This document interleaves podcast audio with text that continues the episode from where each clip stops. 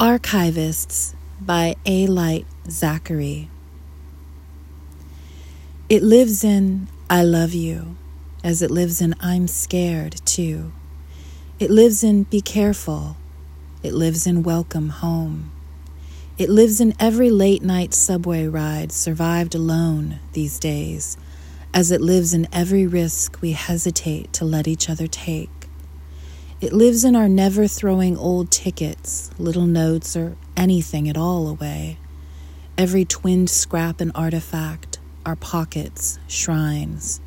Your wallet bulges with what if it were to happen, as my closet fills with this would be all I'd have.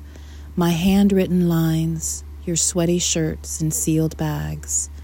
It lives in, while you stir from sleep around me, my lifting high the camera to immortalize this deeply mortal thing.